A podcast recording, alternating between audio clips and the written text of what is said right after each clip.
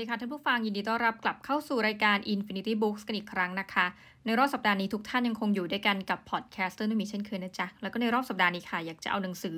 จากประเทศไทยโอ้พูดด้วยความภูมิใจยิ่งนะคะมารีวิวให้ท่านผู้ฟังได้ฟัง แต่ต้องบอกว่าหนังสือเล่มนี้มันมีความลึกลับมากสำหรับเรานะ เพราะหนึ่งหนังสือเล่มนี้ก็ไม่บอกเราว่า ใครคือผู้แต่งที่แท้ทรูคือเราจะดูแค่ว่าเขาชื่อเนี้ยในนามปากกาก็คือ Moonscape นะคะ คนที่ออกแบบภาพปก ซึ่งเราว่าก็วาดสวยดี ก็ไม่รู้อีกว่าเป็นใคร เพราะว่าใช้ชื่อในนี้ว่าเชอเรนะคะหวังว่าในวงเล็บเราจะอ่านถูกนะคะนอกจากนั้นสิ่งที่น่าสนใจอีกนะคะ บรรณาธิการก็ไม่รู้ว่าเป็นใคร เพราะเขียนว่า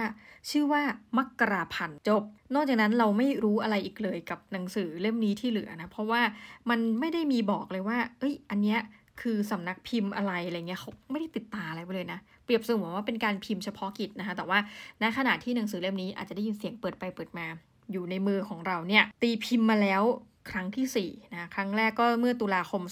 2562 แล้วก็พิมพ์มาเป็นระยะจนถึงครั้งที่ 4 ก็คือมิถุนายน 2563 นั่นแปลว่าหนังสือเล่มนี้จริงๆ เกิดปรากฏการณ์เห็นไปอ่านเอานะเขาก็เขียนว่าเป็นปรากฏการณ์บนโลกออนไลน์ทำให้ขายดิบขายดีแบบเทน้ำเทท่ามากๆ เราไม่รู้หรอกต้องบอกว่าเป็นการสุ่มจริงๆทุกท่านเหมือนกดตึ๊กตึ๊กตึ๊กแต่เราก็เหมือนกับมันปิ้งป่องขึ้นมาว่า แนะนำหนังสือเล่มนี้ว่าสนใจจะสั่งซื้อไหมนะเราก็ไม่รอช้า กดสั่งเข้าห้องสมุดเลยจ้านะคะหนังสือเล่มนี้มีชื่อว่า อยู่ share house กับเหล่านักเขียน ซึ่งจริงเนี่ย มันเป็น concept สำหรับเรานะ concept ไม่ใหม่คำว่า share house แต่ถ้าเป็น share house ในประเทศไทยสำหรับเราเองเรามีความรู้สึกว่า เฮ้ย มันค่อนข้างว้าวพอสมควร ตัวหน้าปกเนี่ยจะเป็นบ้านสีขาว แต่ดูเหมือนบ้านฝรั่งมาก ถ้าไม่บอกเนี่ย จะนึกว่าเป็นบ้านที่แบบอยู่ในยุโรปสักที่หนึ่งอะไรเงี้ยแต่โอเค ตรงหน้าต่างบ้านเนี่ยมันก็แลดูมีความเป็นไทยอยู่บ้างค่ะแต่ว่า ตรงข้างสองข้างซ้ายนะคะ ข้างขวาของบ้านเนี่ยก็จะมีเหมือนกับเป็นสวนหย่อมๆ แล้วก็ตัวบ้านเนี่ยจะมีเหมือนกับต้นไม้ขนาดใหญ่ก็รวมไปถึงหลังบ้าน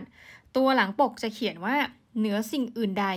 ฉันปรารถนาให้พวกเธอมีความหวัง ยามที่โลกมืดมนไร้หนทาง อย่าได้ลืมว่าเราเคยก่อกองไฟที่ยิ่งใหญ่ในสวนหน้าบ้าน อย่าได้ลืมเท้าเปื้อนโคลนกระโปรง ปลิวลมและแขนขาที่เริงระบำให้แก่ชีวิต สรุปว่า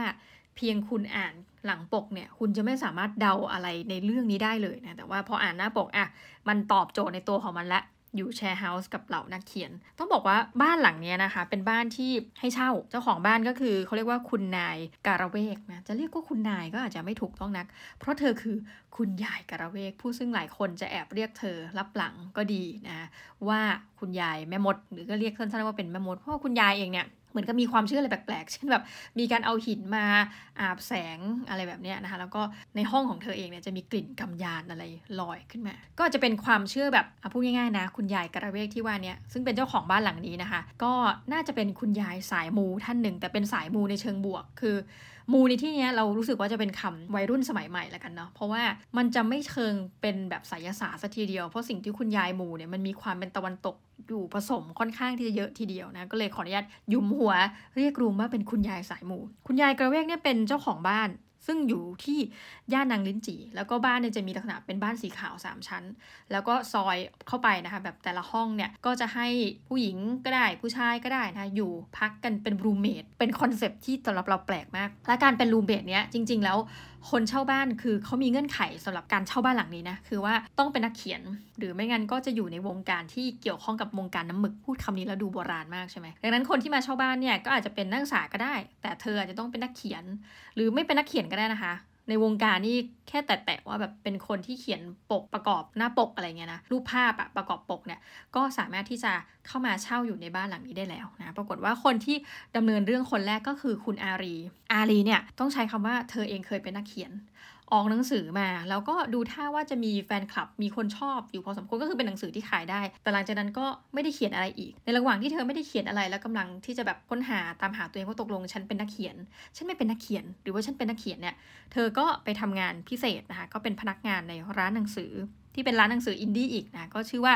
ร้านหนังสือพระจันทร์ตกน้ำซึ่งปรากฏว่าเจ้าของร้านหนังสือเนี่ย คือเจ้าตัวเนี่ยคุณอาลีก็จะตั้งคำถามตลอดเวลาว่าเฮ้ยไอ้ร้านหนังสือที่ว่าเนี้ยมันได้กำไรหรือเปล่า เพราะดูเจ้าของดูท่าแล้วเนี่ยไม่ค่อยที่จะสนใจเรื่องกำไรกำไร แล้วก็จริงๆ หนังสือมันก็อาจจะมีขายเป็นโซนๆนะมันมีทั้งหนังสือเก่าเก็บ นะมันมีทั้งหนังสือใหม่ ซึ่งอารีเนี่ยพยายามจะช่วยเจ้าของในการที่จะแบบเฮ้ยสั่งหนังสือแนวนี้สิสมมติหนังสือแนวแบบวายอะไรเงี้ยกำลังดัง หนังสือแปลนู่นนี่นั่น แต่เจ้าของก็ดูไม่ยี่ระต่อการที่จะพยายามทำเงินของเธอนะทำให้เธอก็งงเหมือนกันว่าอยู่ไม่ได้ไงแล้วในอีกในหนึ่งนะเธออาจจะเป็นห่วงอนาคตของเธอเองนะแต่ว่าจริงๆแล้ว เธอก็บอกว่าเจ้าของเนี่ยมี เรื่องราวพิเศษก็คือว่าพอเธอมาที่ร้านหนังสือแห่งนี้บางทีเธอคิดว่าเจ้าของน่าจะยังไม่อยู่หรือเปล่า แต่ปรากฏว่าทุกครั้งที่สอดสายสายตาหรือพยายามดูเนี่ยเจ้าของก็มาถึงอยู่แล้ว หรือเอาเข้าจริงแล้วเนี่ยหรือว่าเจ้าของจะกลับไปก่อน แต่พอสอดสายสายตากลับเป็นเธอเองนั่นแหละ ที่มาช้ากว่าเจ้าของแล้วก็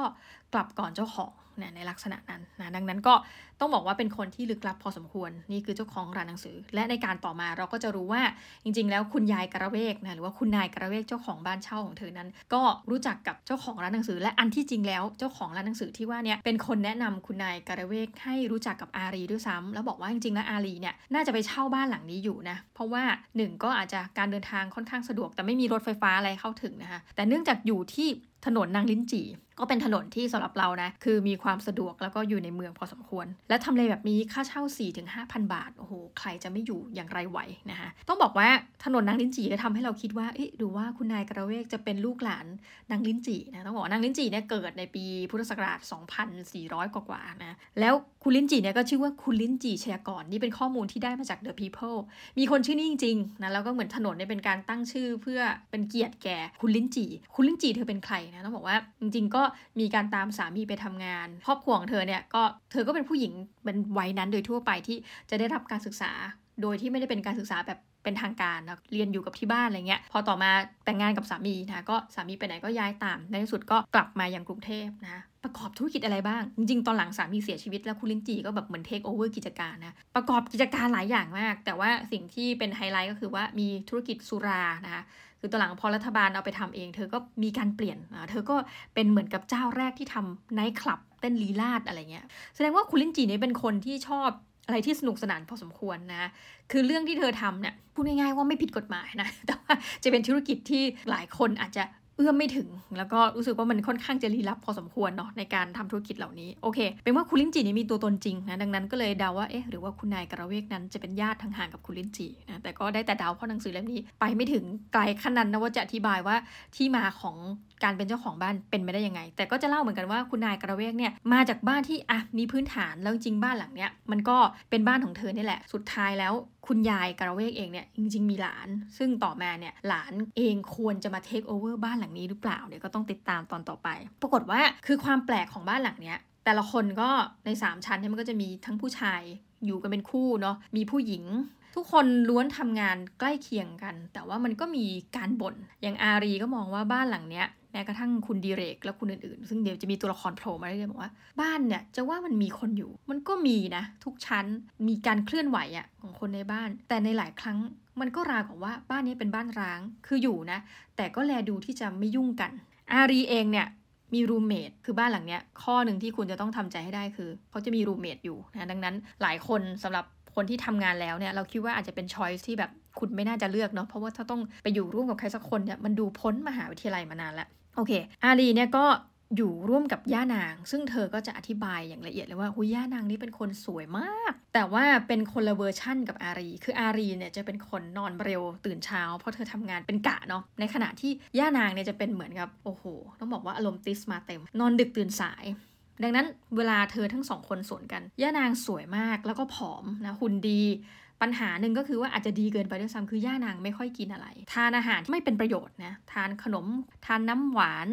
นอกจากนั้นก็ชอบสูบบุหรี่ในยามที่เธอต้องการที่จะคุ้นคริสอะไรสักอย่าง มันก็ทำให้มีความสึกว่าเกี่ยสุขภาพนะอาลีเองเนี่ยพยายามที่จะผูกมิตรกับคุณย่านางนะด้วยการซื้อนู่นซื้อนี่มาฝาก แต่ย่านางเนี่ย เราก็เรียนรู้ว่าเธอก็ไปสนิทกับห้องอื่น ชื่อว่าคุณตุดตุนนี่ก็จะเป็นผู้ชาย เขาบอกว่าเขาตัวใหญ่กว่าย่านางสักสองเท่า แต่เราก็รู้สึกว่าอาจจะดูนะ ในเรื่องหนังสือเล่มนี้มันก็ไม่ได้บรรยายมาก แต่รู้สึกได้ว่าอาจจะเป็นผู้ชายหุ่นหมี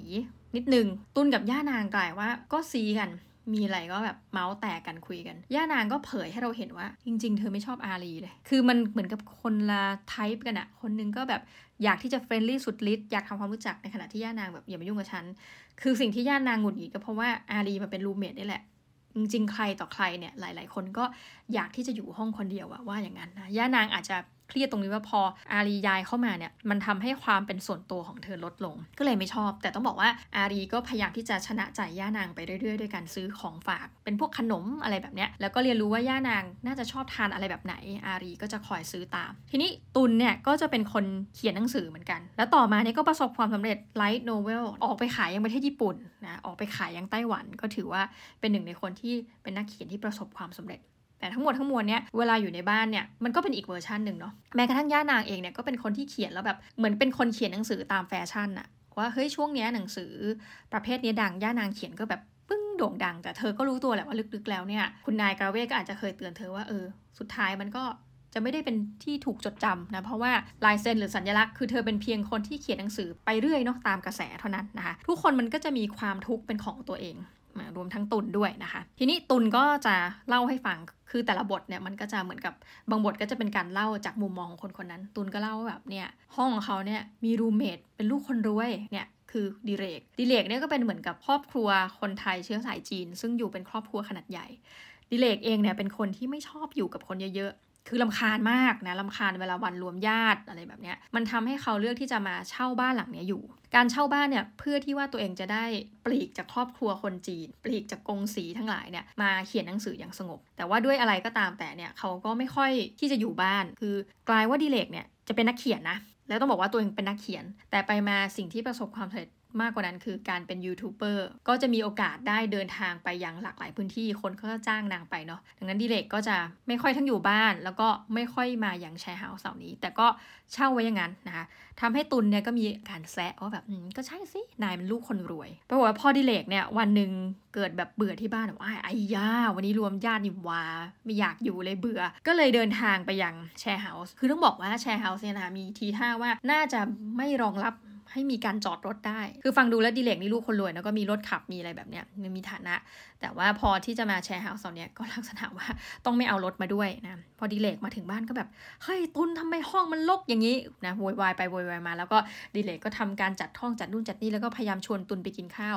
สุดท้ายตุนก็เหมือนกับแซะดีเล็กได้ว่าเนี่ยนายทำทุกอย่างเพราะนายไม่อยากที่จะอยู่เฉยๆแล้วนั่งเขียนหนังสือใช่ไหมล่ะคือก็กลายว่าโปะแตกตัวเองเนี่ยจะเป็นนักเขียน อยากเป็นนักเขียน อยากผลิตผลงาน แต่ก็เหมือนกับหลีกเลี่ยงมาตลอดนะคะแล้วก็รู้ว่าเอาจริงเงินที่เป็นรายได้เลี้ยงหล่อเลี้ยงตัวเองเนี่ยถ้าไม่พึ่งครอบครัวจริงๆนะตัวเองก็มีเงินจากการเป็นพวกยูทูบเบอร์คือจริงๆเขาก็เวลาเดินไปไหนมาไหนเขาก็รู้สึกว่า เฮ้ย ต้องมีคนที่รู้จักเขาแน่นอนนะ เพราะเขาคือดิเรกผู้ซึ่งมีชื่อเสียงบนโลกออนไลน์อะไรแบบนั้น ดังนั้นเขาเลยจะแปลกใจนิดนึงว่าถ้าเขาเจอใครที่อยู่ในบ้านหลังเนี้ยแล้วไม่รู้จักเขา คือความสัมพันธ์มันก็จะเล่าให้เราฟังไปเรื่อยนะ นอกจากนั้นก็จะมีคนที่ชื่อพี่ตะวัน ซึ่งเราก็รู้อุ้ยผู้หญิงบ้านหลังนี้สวยทั้งนั้นเลยนะคะ ตามที่เล่าในหนังสือ พี่ตะวันก็สวยคบกับผู้ชายที่ดูกันล่อนเหลือเกินชื่อแดน แล้วปรากฏว่าก็ไปโปะแตกตรงที่ว่าอะคนเจอคืออารีว่าแดนเนี่ยมีกิ๊กแต่อารีก็เลือกที่จะเงียบปากนะไม่พูดกับพี่ตะวันให้พี่ตะวันเป็นคนรู้เอง และกลายว่าคนที่ต้องมาคอยปลอบพี่ตะวันก็คือน้องปลา ซึ่งเป็นรูมเมทของพี่ตะวัน แต่ว่าน้องปลาเนี่ยยังเรียนหนังสืออยู่ที่มหาวิทยาลัยนะดังนั้นก็การปลอบประโลมของเธอก็จะปลอบได้เฉพาะช่วงที่เธอไม่ติดงาน ไม่ติดโปรเจกต์ใดๆเท่านั้นนะก็กลายว่าที่สุดแล้วความสัมพันธ์เนี่ยมันก็แลดูเหมือนกับเป็นบ้านร้างนะแต่สักพักหนึ่งเราก็จะเห็นการเคลื่อนไหวของคนค่ะ กลายเป็นว่าบางวันห้องเสียงดัง อาลีเองก็เตรียมไปบน่นตุนเองก็เตรียมไปบ่นนะบ่นห้องชั้นบนว่าเฮ้ยหยุดเสียงหน่อยเสียงมันดัง ปรากฏว่าผู้หญิงก็คนละขี้ข้างแล้วบอกอุ้ยตายแล้วขอโทษค่ะ จริง ๆ ที่เสียงดังวันนี้เพราะเราพยายามจะหาต้นแบบอยู่ เพราะเรากำลังจะวาดรูปวาดภาพประกอบเนาะเพื่อเป็นปกหนังสือแต่เรายังขาดคนดังนั้นอุ้ยขอโทษค่ะ แต่ว่าอย่าว่าอย่างนั้นนะคะ มาเป็นแบบให้เราหน่อยอ้าวก็วุ่นวายลุงลังยุ่งขิงกันเลยนะคะ ข้อดีของบางคนก็มีอย่างเช่นย่านางเนี่ยก็จะเป็นคนที่แบบเออเสียงดังช่างเหอะฉันหลับได้ เพราะว่าชีวิตฉันวนเป็นนาฬิกา ฉันเป็นเหมือนนกฮูก แต่ที่สุดแล้วกลายว่าทุกคนก็เริ่มทำความรู้จักกัน แล้วก็จะมีบางคนที่เป็นตัวเปิดเช่นดิเรก ดิเรกเนี่ยแลดูรู้สึกเหมือนว่าจะเป็นคนชอบกิน ก็บางวันก็จะทำแอลกอฮอล์ให้ด้วยนะนะมีซานเกรียนะคะมีอาหารที่ทำให้ทุกคนทาน ก็กลายเป็นว่าคนก็เริ่มทำความรู้จักกันจากอาหารที่มากินร่วมกัน บางวันก็รู้สึกว่าเฮ้ยอะวันนี้เราดื่มสักกรึปนะคะ อย่ากกันนั้นเลยเราจัดปาร์ตี้หน้าบ้านดีกว่านะคนก็เหมือนกับปังดูบรรยากาศมันเรารู้สึกดีมากเลยนะสำหรับเราในฐานะที่อ่านหนังสือเล่มนี้รู้สึกว่ามันเป็นบรรยากาศที่หลายคนค่ะทุกท่าน ไม่ว่าจะเป็นวัยกลางคน ไม่ว่าจะเป็นอยู่ในวัยมัธยม วัยมหาวิทยาลัย อาจจะเป็นบรรยากาศ ครั้งหนึ่งในชีวิตที่คุณโหยหาก็เป็นได้นะ คือตอนแรกเราคิดว่าการอยู่ share house เนี่ยมันไม่เห็นน่าจะมีอะไรดีเลย ความเป็นส่วนตัวของใหม่มีอะไรก็ไม่มีแต่ปรากฏว่าหลายคนชีวิตผ่านพ้นความทุกข์มาได้ คือต้องบอกว่าปัญหาหลายอย่างคุณปรึกษาพ่อแม่ไม่ได้ว่าเขาไม่ได้อยู่ในสถานการณ์ที่จะเข้าใจด้วยวัยและอื่นๆ คุณปรึกษาคนที่อยู่ใน share house ของคุณ คุณให้ roommate ปลอบประโลมหรือถ้าไม่ใช่ roommate ก็จะเป็นคนที่อยู่ในบ้านหลังเดียวกันนี่แหละปลอบประโลม คุณมีความเหงา หรือคุณมีปัญหาจากข้างนอกมาจากเรื่องงานมาจากเรื่องการเรียนคนในบ้านทำอาหารคุยกับคุณแลกเปลี่ยนความคิดเห็น คุณรู้สึกว่าเอ้ยอาจจะไม่มีเพื่อนคนในบ้านปาร์ตี้ร่วมกับคุณ และแม้กระทั่งคุณยายการะเวกเองเนี่ยบางครั้งก็เหมือนกับมาร่วมดูอยู่ห่างๆอย่างห่วงๆกับผู้คนในบ้านนี้นะคะ แล้วมันก็จะมีเรื่องประหลาดที่มันเกิดขึ้นต้องบอกว่าหนังสือเล่มนี้มันมีความรู้สึกว่ามันมีความมหัศจรรย์หลายอย่างคือ ในขณะที่มันเป็นเรื่องที่ดำเนินต่อไปเรื่อยๆ แล้วก็เล่าให้ฟังถึงเรื่องความทุกข์ระทม เรื่องของอาชีพเหล่านี้นะคะ ที่ว่าเฮ้ยเราต้องทำงานแข่งกับเวลา เรื่องของอาชีพที่แบบรายได้มันไม่แน่นอน แล้วก็ทุกคนต่อให้จะมาจากครอบครัวแบบไหนก็ช่าง คือเมื่อคุณอยู่ในบ้านหลังเดียวกันอะทุกคนจะรู้ คือมันเข้าใจกันนะว่า ในวงการนี้มันเป็นยังไง แล้วหลายคนก็จะไม่ได้ใช้เงินเปลือง ซึ่งเราชอบมากนะว่าเรื่องนี้มันก็ดูเป็นเรื่องแต่งนะคะความมหัศจรรย์คือมันเป็นเรื่องแต่งแต่ในขณะเดียวกัน มันก็รู้สึกได้ว่ามันสามารถที่จะเป็นเรื่องจริงได้ ในขณะเดียวกันก็ เราก็จะค้นพบว่าอ้าวจริง ๆ แล้วคุณนายกระเวกเนี่ยเธอก็เป็นนักเขียนเหมือนกันดีกว่า แต่ว่าเราก็อาจจะไม่ได้เห็นภาพลักษณ์ของความเป็นนักเขียนแต่กลายเป็นแม่มดซะมากกว่าเพราะว่าเธอเป็นสายมูไปแล้วอะไรเงี้ยแต่มันก็จะมีเหตุผลว่าเฮ้ยทำไมเธอถึงสนใจที่จะเลือกคนเหล่านี้ให้มาอยู่ในบ้านนะสุดท้ายบทเรียนนี้มันจะบอกกับเราว่า คนนะไม่ได้เลือกบ้านหลังนี้หรอก แต่บ้านอะมันเลือกคน แล้วอะมันอาจจะมีการไม่ถูกกันยุ่มยิมยุ่มยิมกันในช่วงแรกแต่สุดท้าย ทุกคนในบ้านนะคะมันก็จะแบบหลอมรวมกัน แต่ว่าอย่างไรก็ตามต้องบอกว่าหนังสือเล่มนี้ มีวันเริ่มต้นต้องมีวันจากคุณยายก็อาจจะเริ่มอ่อนแอลงไปเรื่อย แต่คำถามตอนจบก็คือว่าแล้วจะมีใครที่จะมา take over บ้านหลังนี้ต่อไปไหมเล่า และบ้านหลังนี้ยังจะเป็น share house ที่เรียกว่าเป็นตำนาน share house สำหรับเหล่านักเขียนอยู่ต่อไปหรือเปล่า อันนี้เป็นอะไรที่จะต้องไปติดตามกันแต่สำหรับเราเราบอกว่าหนังสือเล่มนี้สนุกกว่าที่เราคิดเยอะมากทุกท่าน แม้กระทั่งเราไม่ได้เป็นนักเขียนอะแต่เราสามารถอิ่มเอมกับบรรยากาศแล้วผู้เขียนเนี่ยต้องบอกว่าสำหรับเรานะถ้าหนังสือเล่มนี้จะแปลเป็นภาษาต่างประเทศเนี่ยจะต้องมีตัวหมายเหตุ ตัวด้านล่างเนี่ยค่อนข้างเยอะพอสมควรเพราะว่า คือเขาโชว์ให้เรารู้จริงๆนะว่านักเขียนคนที่เขียนหนังสือเล่มนี้คุณมูนสเคปเนี่ยเขาอ่านหนังสือเล่มอะไรบ้าง เพราะว่าบางบทเขาก็จะเอาชื่อหนังสือมาทำเป็นชื่อบท เช่น รักเมื่อคราวหาลงนะคะ หรือบางทีเขาก็จะใส่เรฟแบบว่า เฮ้ย ชีวิตเนี่ยหนังสือเล่มนี้หนังสือเล่มนั้นอะไรแบบเนี้ยนะคะ แล้วก็พูดถึงแอลกอฮอล์พูดถึงอะไร มันรู้สึกได้ว่าพยายามที่จะเป็น เอางี้ล้วกัน คือตัวนักเขียนเนี่ยน่าจะเป็นความชอบของเขา แต่ว่าบ้านหลังเนี้ยมันพยายามที่จะโชว์ให้เราเห็นว่า เฮ้ย มันเป็นบ้านของศิลปินอะแต่เป็นศิลปินประเภทที่คุณอาจจะไม่ได้วาดรูปกันซะทั้งหมดแต่แน่ๆ คือคุณมีความเกี่ยวข้องกับงานเขียน แล้วก็คุณพยายามที่จะต้องบอกว่าเข้าใจในธรรมชาติของคนที่ประกอบอาชีพนี้อย่างลึกซึ้งอะ่ะถ้ามองเข้าไปในบ้านหลังเนี้ยค่ะ ซึ่งก็ต้องบอกว่าเป็นหนังสือที่เราชอบมากแล้ว เอาห้องจริง คนที่คณะอ่านหนังสือเล่มนี้นะเขาบอกว่าเฮ้ยหนังสือเล่มนี้สนุกแล้วเราก็เห็นด้วยกับเรื่องนั้นจริงๆนะต้องเรียกได้ว่าขอให้คะแนนแบบ A ไปเลยกับหนังสือเล่มนี้นะสำหรับใครที่สนใจก็ต้องบอกว่า คือเนื่องจากเราไม่รู้ว่าสำนักพิมพ์อะไรจริงๆเขาไม่ได้เขียนเอาไว้ไม่ได้แปะป้ายไว้เลยนะทั้งเล่มเนี่ยให้คุณไปสั่งได้นะที่แบบอย่างในอินอะไรแบบนี้ก็มีขายนะคะย้ำอีกที You Share House กับเหล่านักเขียนโดยคุณมูลสเคปนะสำหรับวันนี้ก็ขอขอบคุณทุกท่านมากนะคะ ที่อยู่ฟังเรารีวิวจนจบรายการ และเราต้องขอลาทุกท่านไปก่อนนะคะสำหรับวันนี้ สวัสดีค่ะ